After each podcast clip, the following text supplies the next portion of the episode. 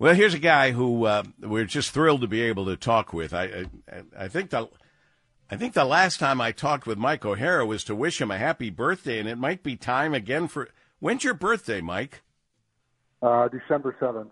Okay, so it was that. That's the last time I spoke with you was on your birthday, December seventh.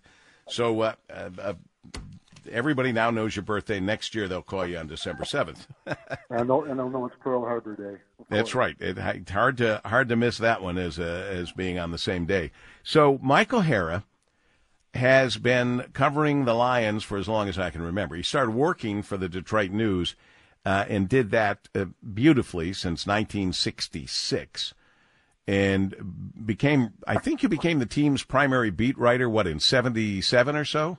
Yeah, nineteen seventy-seven. I started at the News in nineteen sixty-six as a copy boy and became a sports writer the next year, and then, like you said, nineteen seventy-seven, I, I started covering the Lions. That was that was the beat I had at the Detroit News for a long time, through two thousand eight when I took a buyout and took some time off of work, you know, just to live, basically. And then uh, you got tired of living, and you went back to it. Well, I like to write, you know, and I like to, you know, I worked for Fox Sports and Fox Sports Detroit for, I think, two, three years, maybe a little bit longer, and then came over here to the Detroit Lions when they were, you know, when they were expanding their website, and they had already hired Tim Twentyman of the Detroit News, who does a great job. He really is. He's the most most prolific writer I've ever been around in my life, and not just do a lot of work, but quality work. And then I came in in twenty twelve and joined him, and, and here I am. Well, and you helped us at W J R over the years, forever. Oh, yeah. From the, Yeah. From the oh, from yeah. the beginning of Sports Wrap to the to, to the time I started doing the morning show, twenty-eight years, twenty-nine years, I don't know, twenty-nine years ago, you've always been a part of it and important. And uh, don't take just take it from me, take it from the Michigan Sports Hall of Fame, uh, Mike O'Hara uh, in the Michigan Sports Hall of Fame, and so many uh, other accolades that you've uh, that you've earned. Now, all that aside, I just want to get your feelings, your heartfelt feelings on these Detroit Lions, the weight that all of Detroit has had, and uh, and just a reminder that, Michael, we're in the middle of what we will one day look back on as the good old days. Yeah, absolutely. And, and you know, I, I, I had a, you know, without going into the whole history of the Detroit Lions and all that, I think you've heard enough of that, of the, you know, the same old Lions tag and, and different things like that. But I think really when you look at that last season, the end of last season, when, you know, they went eight and two in their last ten games to finish nine and eight. But in the last game of the season, uh, you know, they, they went to, to uh, Green Bay it was, and they beat the Green Green Bay Packers in the last game of the season on Monday Night Football to knock them out of the playoffs. And, you know, that, that gave the Lions a winning record. They were nine and eight, but you just had a feeling and, and a sense, and actually even more than that, just the way that team had played in the last you know, six, seven, eight, nine, nine weeks of the season, that they had something good brewing, and, and, and that certainly turned out to be true. In fact, and they added to it. They, they just they added, they put, they added so many good players, so many good young players, that what we're watching with this team right now, Paul, is a t- team with a chance to be not just a one-hit wonder, but a team that's going to be good for for quite a few years. So for you, are you a bit astonished how many of the of the curses, myths, uh, various uh, baggage could be dispelled in just three years from this coach and this team, the, from the general manager to, to Coach Dan Campbell to Sheila Ford Hamp to to everybody involved? I, I can't go well, through the whole list every time, but was it stunning to you? Oh, well, I don't know about stunning, because in your, you know, excuse me, like Tim and I were here every day, so it's not, you're not just watching some come from nowhere at all.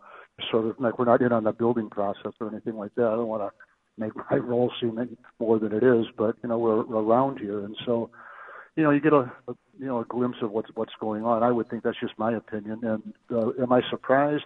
Not really. Uh, I matter of fact, I do this every year. I make my predictions for the season uh, in in September before the season before the first regular season game. Then I look back at the end of the year to see what I picked and how I shaped up. And last year I had the Lions finishing nine and eight. Now I I thought I was going to be wrong, I'd be honest with you, but that's exactly the way they finished. And that was this, really, to me, you could see that it, this was becoming a pretty good football team with, you know, good young players at a lot of positions and a good quarterback in Jared Goff who could lead this group and get, you know, lead them into some things that were, were pretty good. And we've seen this right before our eyes with them winning, you know, the N F C North title. First time they won a division title since nineteen ninety-three, and they won a home playoff game, and, and won, now they've won two playoff games, and looking for number three, heading off to San Francisco Sunday for a chance to go to the Pro Bowl. And I'm sorry, not the Pro Bowl, the Super Bowl. Just think right. about that. Yeah. Detroit Lions on the way, possibly, maybe probably, to the Super Bowl. And I, I, I still want to identify, I, I understand in September you, you write down your predictions and all of that, but when did you feel or know in your gut, your heart, your soul, Mike O'Hara, that, that, well, I, mean, I guess I'm getting... My soul, are we talking about? uh, yeah, your soul. I know you have one. Uh, that you knew that these Lions were more than just the real deal, that this was this was really happening. Well, we go back to last season. We got to be you know, honest about this. I kind of wondered about my uh, my pick and I, my projection, I should say, and I kind of wondered a little bit about the direction of the, of the franchise when they started out one and six. I mean, look, they were, you know, three, thirteen, and one to start in, in, in the first year under Dan uh, Dan Campbell as the head coach, and then looked like it was going to be worse. You know, had a great chance it was going to be worse. They were one and six, but a little thing that I, a lot of us might have forgotten, and really I haven't really dwelled on it. But during that span when they were one and six, right towards the end of it, Sheila Sheila Ford Hamp came out and talked to the media and said that she still had faith in that group of, you know, Brad Holmes and, you know, the leadership of that of that team. She thought they still had a chance to be good, and she wasn't, you know, obviously she wasn't the record that she wanted, one and six, but she thought that they would do better and she could see improvement. And they took off, took off like a rocket. I think it was really, for whatever reason, it was really a sharp thing, you know, that, that Sheila Hamp did. First of all, it connected her with the fans, but it, it, it, and it also connected her with the media covering the team. And so I thought, as I thought back then, I thought to myself, well, this is a little bit of a risk, or a lot of a risk, but as it moved on through the season, the end of the season, and you end up with a winning record and really playing good football, I thought that was really a cool thing to do. Yeah. I got a, a piece. I, I I won't be able to play it here, but I'm going to get it to Rieger, and he's going to promise me that he'll get it set for air.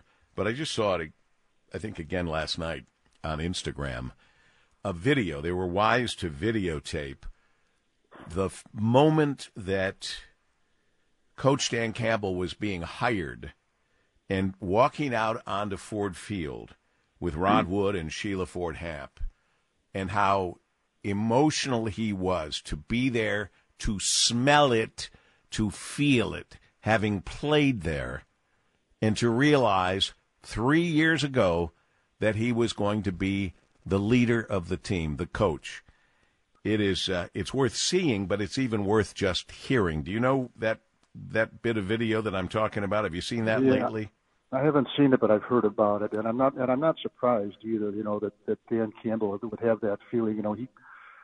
I, I was still covering the Detroit Lions when he was when when he, I think I don't know if he got traded or was signed as a free agent in nineteen, or I'm sorry, in two thousand, two thousand six, I believe it was, and he was here for three years, but he was hurt a lot. But you could tell one thing about him: he was very intense, he was really tough, and he really played. He, he played football all out. Every, like every play was his last play. Unfortunately, and, well, fortunately in one regard, the two thousand eight season when they went oh and sixteen, he got injured on opening day, and that finished him for the season, went home to Texas. Yeah. Uh, of course, we'll never forget that season because I was wrong sixteen games in a row. Yep. You recall. As I, I recall. To, I used to talk to you every week. Well, Paul, remember we used me. to talk every morning around six thirty? Yeah, yes, we did. And, what happened uh, to you? How come you're getting up so late? Uh, just loving getting some sleep and living. And I'm glad you and I are alive for this.